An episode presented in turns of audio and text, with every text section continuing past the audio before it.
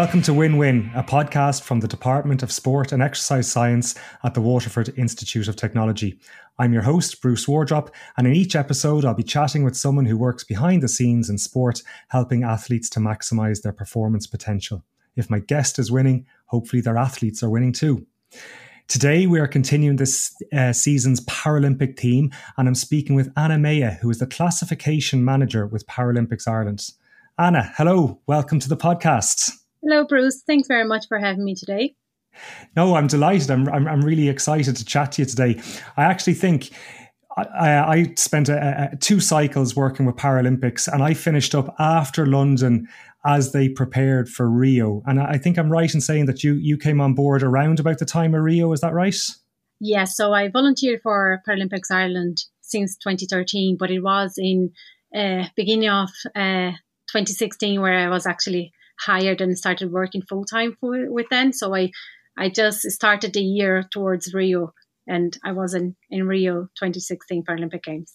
Okay, so we really must have just missed each other then because I finished up around about 2013. I took a step back after London, but I stayed on a lit just for the, the debriefs and all, all the, to wind up after London before I took a step back. So if you started in 2013, we must have just missed each other as you started to volunteer. So maybe I'll ask about that. So what volunteer work did you do? So I started volunteering as a classifier for swimming. So literally, I'm from Brazil had my experience working with para swimming and para sports in general over there and relocated to Ireland initially just for one year. And it's been 10 years now.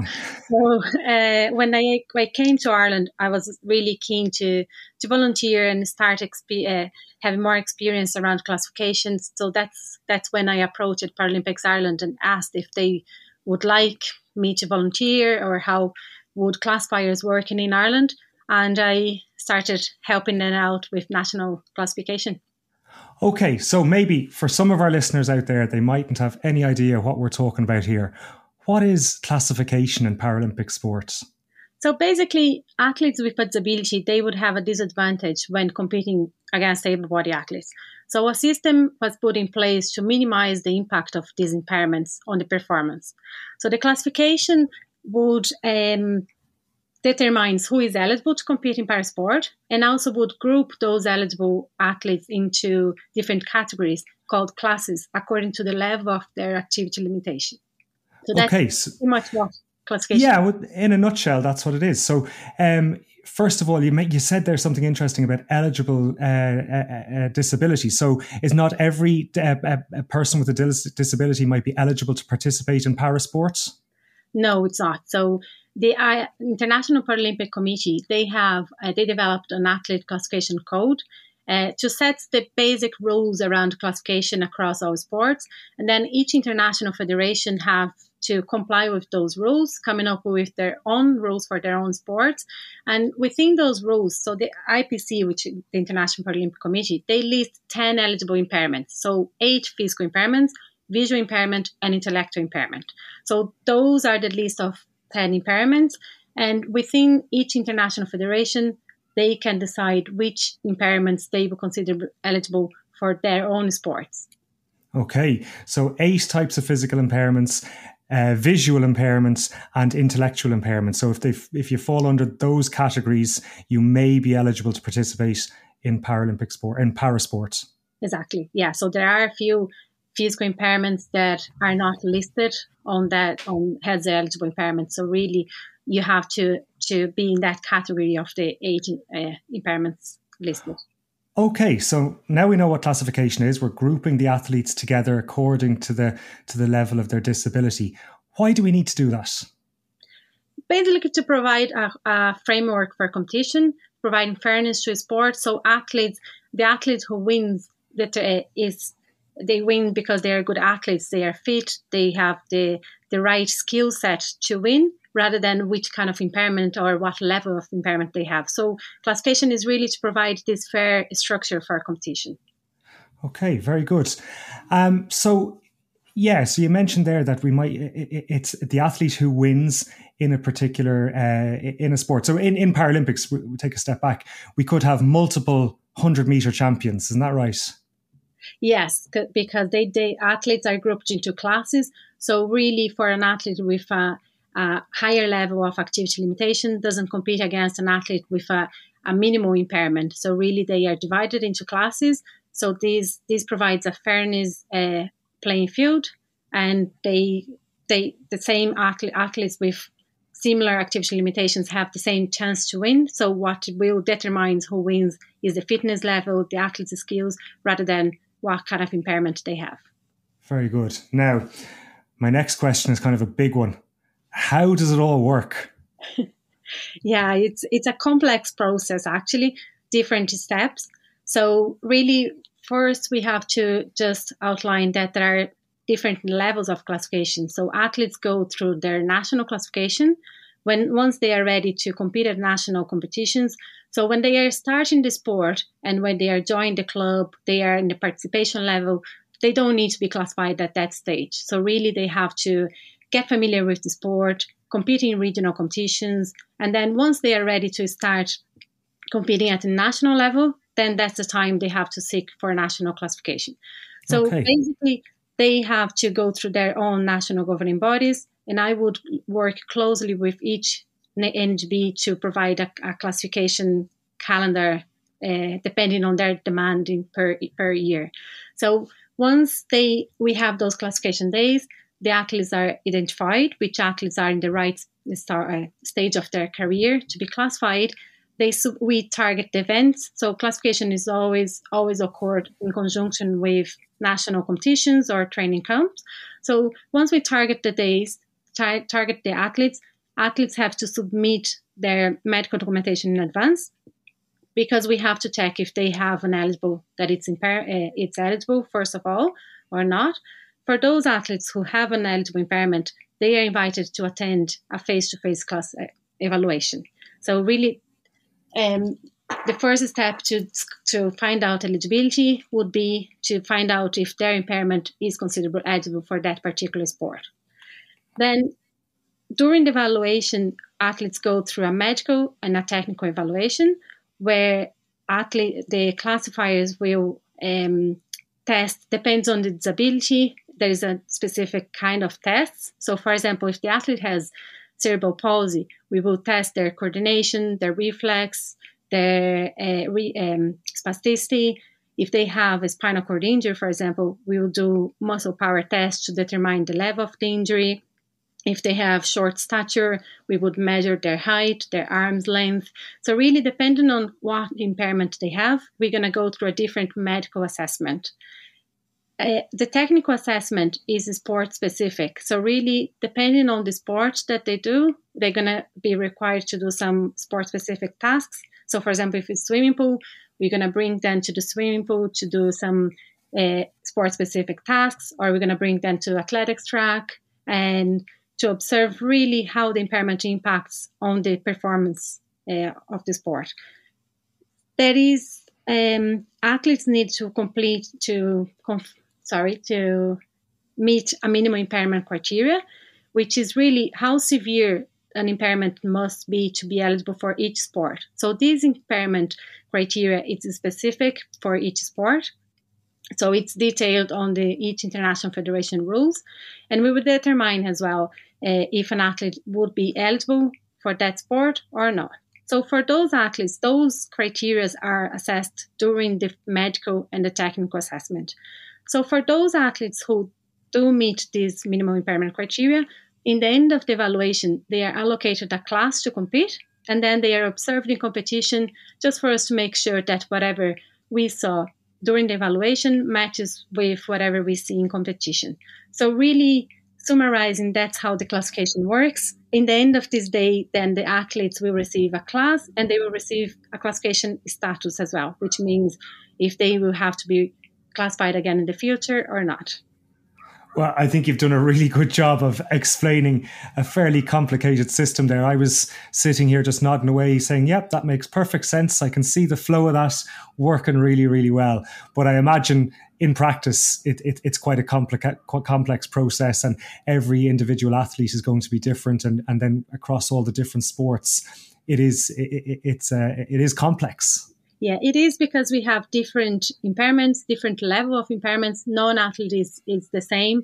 So really it's very individualized and we it, it's a sport specific as well. So it's not one system for everybody. So it depends on the which is sport. You you will evaluate the range of motion of the athletes in a different uh, position in a different range actually because it's really sport specific. So whatever movements whatever tasks they're required to perform for that particular sport Okay, so I think it, would it be right in saying that you could have an athlete with a, a, a particular uh, impairment, and they could fall into different classes if they were to compete in different sports because of their uh, their impairments exactly. and how it's applied in the sports. Exactly, and then that even there are even athletes that would be eligible for one sport but not eligible for another sport. Okay, yeah, it's really, really uh, unique. You mentioned there that the, the, the, athletes have to go through both a medical and a technical classification. So does, does that mean there's a different there's different types of classifiers that will observe them at different stages? Yes. So we the athletes that are are, are sorry, the athletes are always evaluated by a panel of classifiers. So we normally work together with medical and technical classifiers. So medical classifiers are normally physios, physicians, ophthalmologists, psychologists, uh, and then the, the, technical classifiers are sports scientists or coaches. So really sport specific people that have a, um, a very good knowledge of that particular sport. So both classifiers they uh, are trained and certified in line with the International Federation rules, and they are certified by national level by Paralympics Ireland, and then they can proceed into the international career there as well if they wish so with the International Federation. So those classifiers, medical and technical, work together and they complement each other. So it's really we have a group of classifiers in Ireland, both medical and technical, and we that it's um discussion between so really as more as you work together more you get this uh, synchrony and you actually can align your thoughts and really discuss each athlete's, athlete's case to to make sure you have an accurate and correct decision Okay, and do you? So I'm just thinking ahead. Did you guys work interna- uh, internationally then? So do you ever have to sit on a classification of an athlete from a different country to verify what the, the, the individual countries have come up with, or how does that work? So at national level, we have a, a group of national classifiers. They are trained in line with the International Federation's rules, and they classify Irish athletes if they want to proceed into the international class to be an international classifier, then they have they will be uh, have further training within the international federation for that own sport, and they would be international trainee and then international level one or level two. So that means that they will travel to international competitions to classify on behalf of the international federations. So athletes go through national classifications when they are national level, once they step into international competition level, they have to be internationally classified. So they're really very, very similar process using very the same rules, the same testing protocols, but it's just that they are evaluated by national classifiers and then international classifiers on behalf of international federation. So really, when our at, when our classifiers want to become an international classifier, they won't classify Irish athletes. They will classify athletes that are participating in that particular international competition. Okay, yeah, so it's kind of like a, a, a fail safe on the system there. You've got double double double checking everyone's marks. Exactly. They always try to avoid that a classifier for a certain country classify their own athletes at international level. Sometimes there is no way around that in competitions, but mostly um, you, they try to to avoid that just to, to ensure the fairness and no conflicts. Okay. Um, am I right in saying that there's still some sports that use a functional classification and some sports that use a medical classification? Yeah, so in the past, when the Paralympic movement started, all the sports used a medical classification system, which was based on the diagnosis of the athletes. And then now recently we moved into a functional classification, which really uh, is is based on the level of the activity limitation and how this activity limitation impacts on the performance rather than what diagnosis they have. So for physical impairment and for intellectual impairment, we have fully moved into this functional um, classification system, which is very sport specific because different impairments would impact each sport in a different way. So that's really the reason why we have to go into each sport specifically. The visual impairment classification currently has a medical um, system. There, most of the international federations are currently running research to try to move into a functional system in the, in the future. But for now, the athletes go into through a medical evaluation, which is the same testing protocol for all sports. So for vision impairment athletes, they're still into medical system. For physical and intellectual impairments, they go into this functional system. Okay, so for a so on the visual impairment there, for for a visually impaired athlete, um, how are they classified? So how do you, how do they separate out the athletes with different visual impairments? Yeah, so athletes go through a medical evaluation, as I mentioned before. They are they are classified uh, based on their acuity and then field uh, vision field. So those are the two kind of variables that they can be classified um, based on. And the classes go from B1 to B3. So B1 is for those who are completely blind or nearly completely blind. And then the B3 are for those who, who have a, a, the least level of vision impairment. So really the, the, there are three classes for vision impairment. But if you go to different sports, they name the class different. So the number always be, remain the same, one to three but then the name of the class might vary in sports. So, for example, for athletics, if you see the for for track events, the the vision impairment classifications would go for T from T11 to T13, and then for field events would be F11 to F13. In swimming, for example, they go from S11 to S13. So the numbers one to three are, represent the same, but then the name of the class might change, vary according to the sport. Okay, so it starts to make sense when you know that stuff. So, athletics, someone who's T13 is competes on the track and they have the least visual they're they're visually impaired but they are the least impaired amongst the visually impaired athletes. Exactly yes. And then yeah. you see for the the b1 athletes they normally fully blind.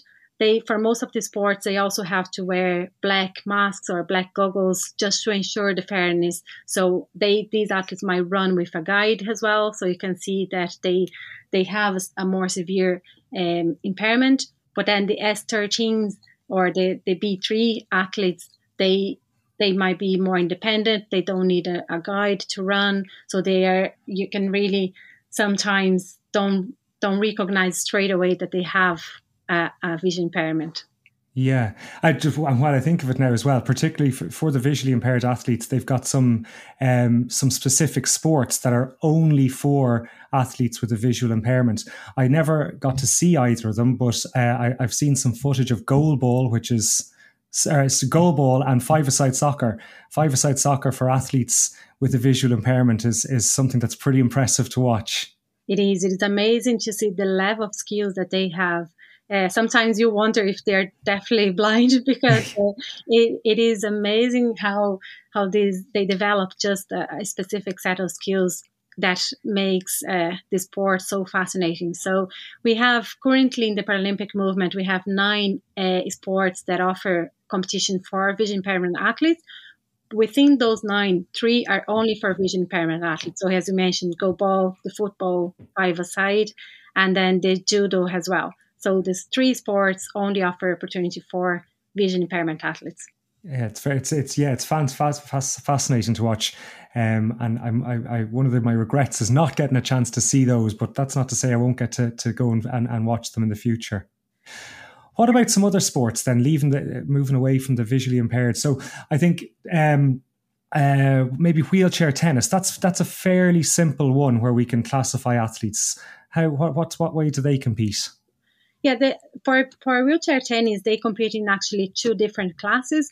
So they are more broad classes. So you have the open class for those athletes who have an impairment on the lower limbs, and then you have a quad class, which is for athletes that have an impairment in the lower limbs plus the upper limbs as well. So they would have some so the arms affected as well as the legs.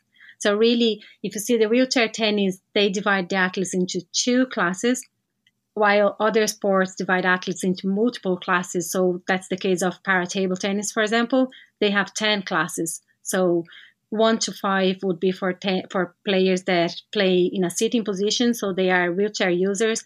Then from six to ten is for standing players, and then class eleven is for players with intellectual impairment.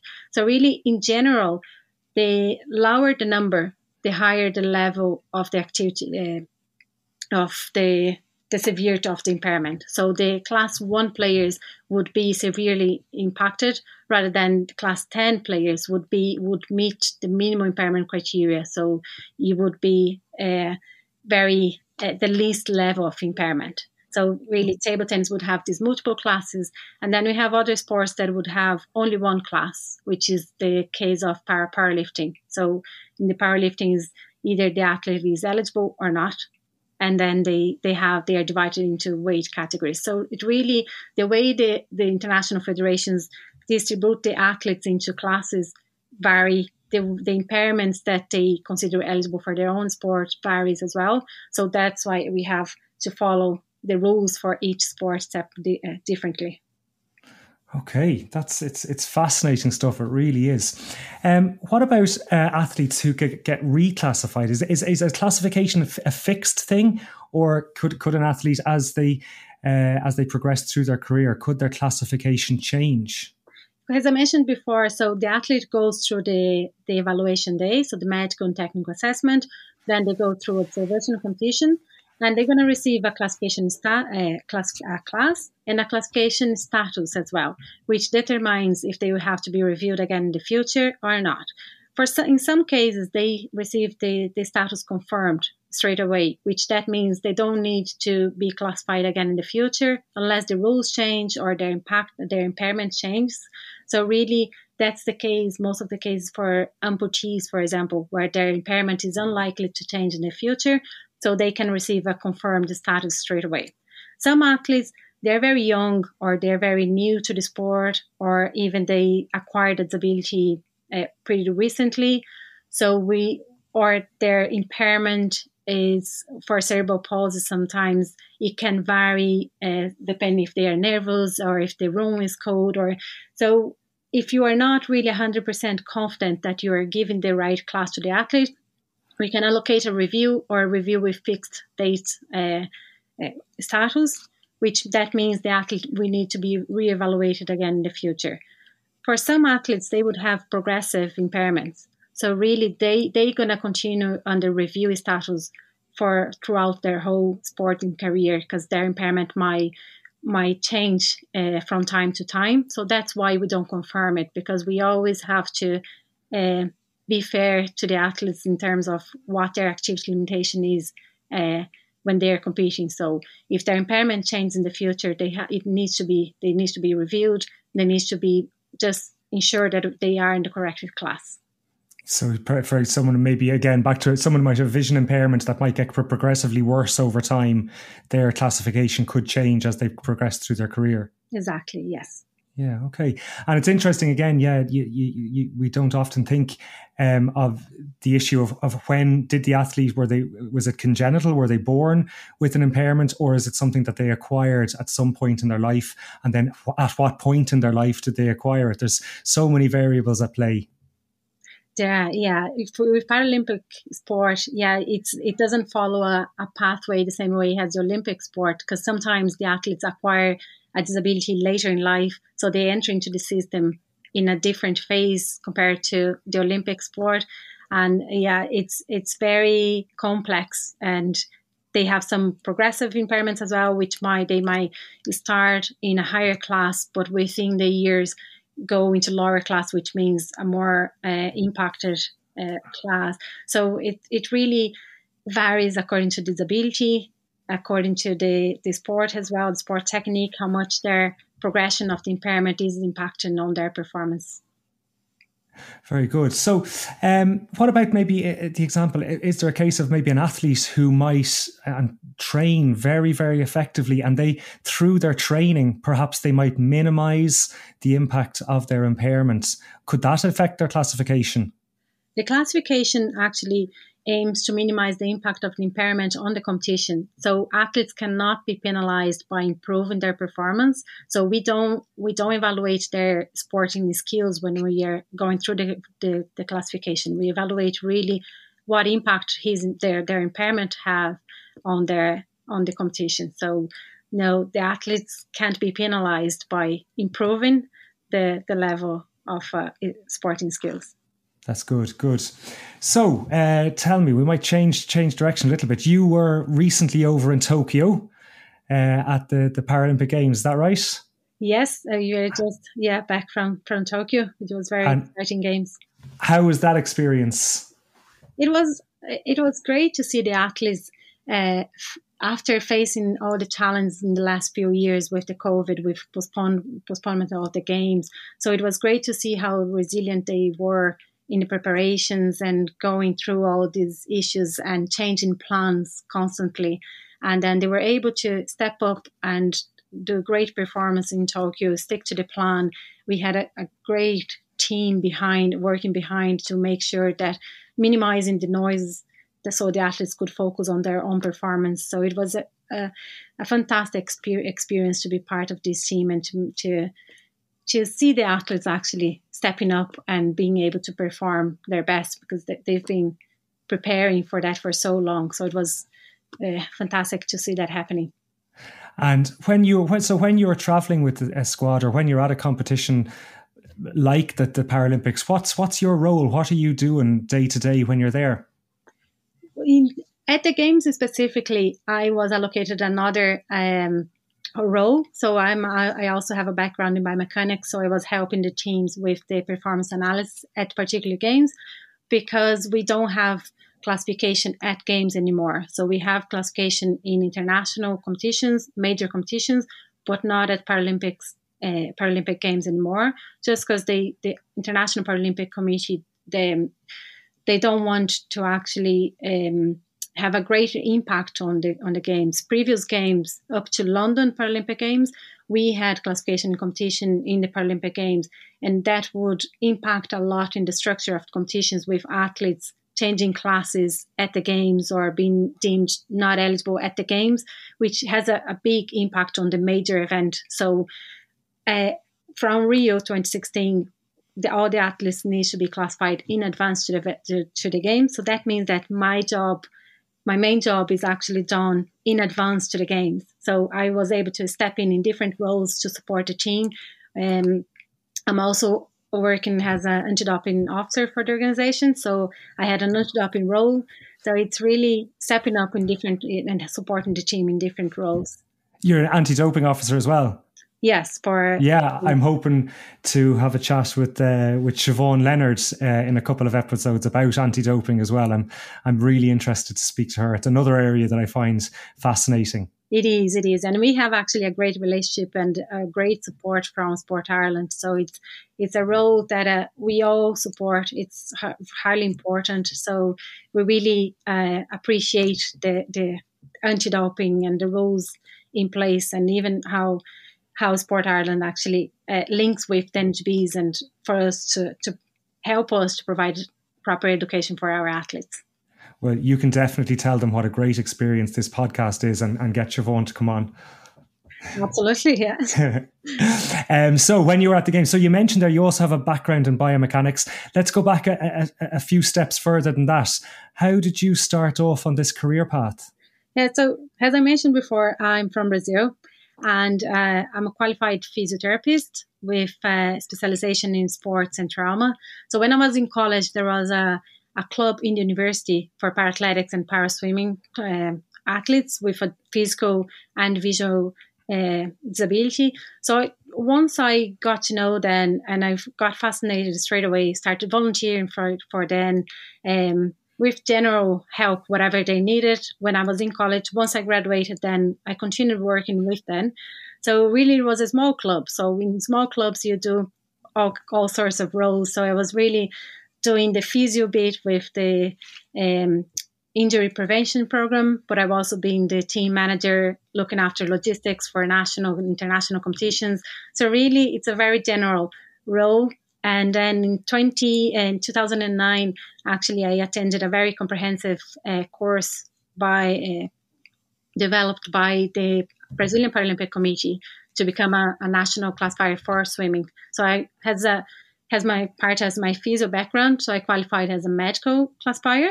So we did this course, and I became classifier, and I worked for them for three or four years. So I I got the chance to go to London 2012 Paralympic Games as part of the Brazilian team. That's when I relocated to, to Ireland and started um, volunteering for Paralympics Ireland. And because of my really uh, interest in para swimming in particular, I took a master's in sports and biomechanics, sports and exercise biomechanics with focus on the para swimming classification system. So just to, to help to improve the system, to make it more accurate, to make more objective. So really, that's where I am at the moment. Very, very keen to to continue this research and this biomechanic uh, studies to make sure that we are able to support international federations to on the ongoing improvement of the systems. So is that that that that you're a lot of my guests they'll always say and and this is for any of the students listening out there that it was it was volunteer work that got you started on your on your path. It was both in Brazil and in Ireland. So in Brazil, that how that was how I opened door for the Paralympic movement. And uh, there, if if you if you are willing to take part and to help, you're always going to find good people to uh, mentor you to welcome you. So really, it was it was the best thing I ever had because I had no idea what Paralympic sport was at the time got involved just to see how it was like, got got passionate about it. When I moved to Ireland, again, I approached Paralympics Ireland just to see if uh, if they would be interested in in having a volunteer. And again, it opened uh, the, they opened the doors for me, and they straight away welcomed me and made me part of the team. So it was really, I was really uh, glad that I actually uh, volunteered. And in 20, 2016, I was actually hired as a classification coordinator at the time. So really, go back to Brazil. yes. uh, so I, I decided to stay in Ireland, yeah. Uh, but it was really the volunteer uh, volunteering uh, opened uh, all the doors in my career. Yeah. Yeah, I feel I've the same, and, and I've mentioned it a couple of times, but the, where I am now all started with volunteering as well, and I think particularly in Ireland because Ireland is it's it's a relatively small community. You know, if you you volunteer, you do a good job, you'll get to know people, and uh, and and that will always stand to you when you go looking for something a bit more permanent. I think down the line. Absolutely, mainly because uh, the sport community it's quite small. If you go into the Paralympic community, it's even smaller. So you get to know every everyone around the world, everyone that is actually working with biomechanics, work with classification, works with para sports, you know, uh, countries in our continent. So it's it's definitely a good way to start. Very good. Me, what do you enjoy most about your job? I enjoy uh, being with athletes, first of all, just to, uh, some of the athletes won't make into the international level. So we see them at national level, uh, and then we support them once they step into the international um, levels, actually. But uh, yeah, some athletes, as I said, won't make that. But I, I just love watching their their path, uh, their their route into the high performance system. So really, when I see them at national level, uh, evaluate at the beginning of their career and then see their progression into the international classification when they start their international career and then see the development within the uh, high performance system, maybe towards podium positions. So really uh, watching the progression of athletes fascinates me. Yeah, it's incredibly rewarding. Um, I now obviously I, I haven't I, I worked with Ellen Keane uh, in Beijing and London, but back in Beijing, she was only 13, I think. She was so young when she started off. And, and to watch her, even from a distance, to watch her progress to that gold medal uh, over in Tokyo was, uh, it's, yeah, make you proud. And it's a great journey to watch.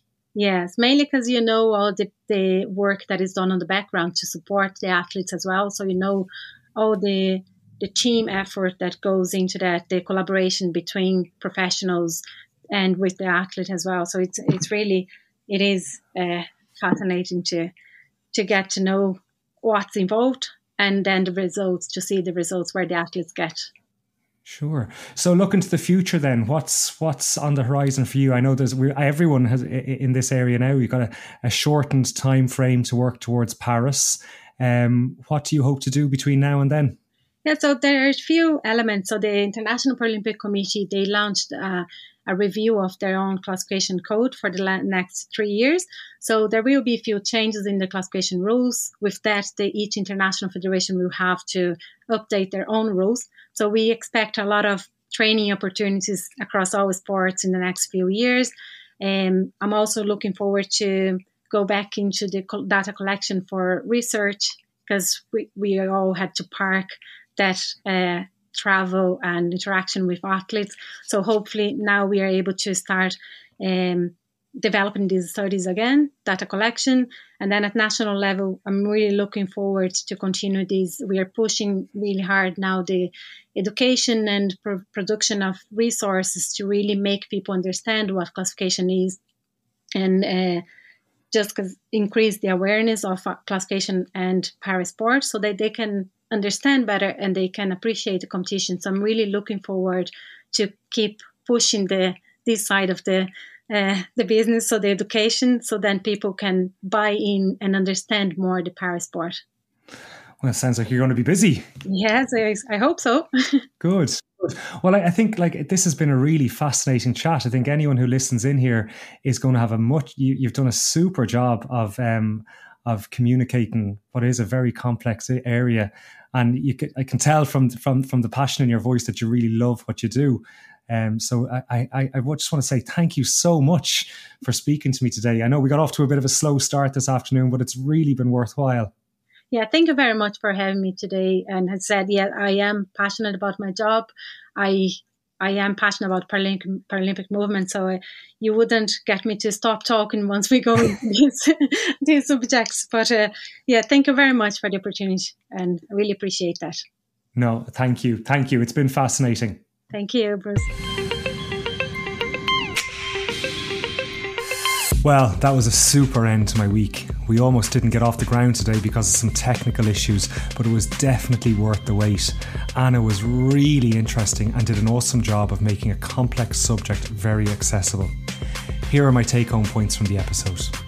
Classification is essential to parasport in order to ensure a level playing field for the athletes and to make sure that in a given sport classification, the athlete who performs the best wins, as opposed to the athlete whose impairment has the least impact on their ability to perform. Classification is complex, but it's amazing to see people like Ana working behind the scenes, administering the system, and working hard to evolve the process through research and advocacy. Finally, Ana clearly loves her job and is passionate about her work. And once again, this stemmed from volunteering in an area that she was interested in. I feel like a broken record here, but this just keeps coming up with all my guests. Volunteer, do a good job, and it can often lead to bigger and better things. Okay, that's it for today. If you've made it this far, you might do one more thing and share the episode. Just click the share icon and stick it up on one of your socials. You can catch me on Instagram at b underscore wardrop. As always, I welcome any feedback or suggestions that you might have for the show. That's it for today. Thanks for listening.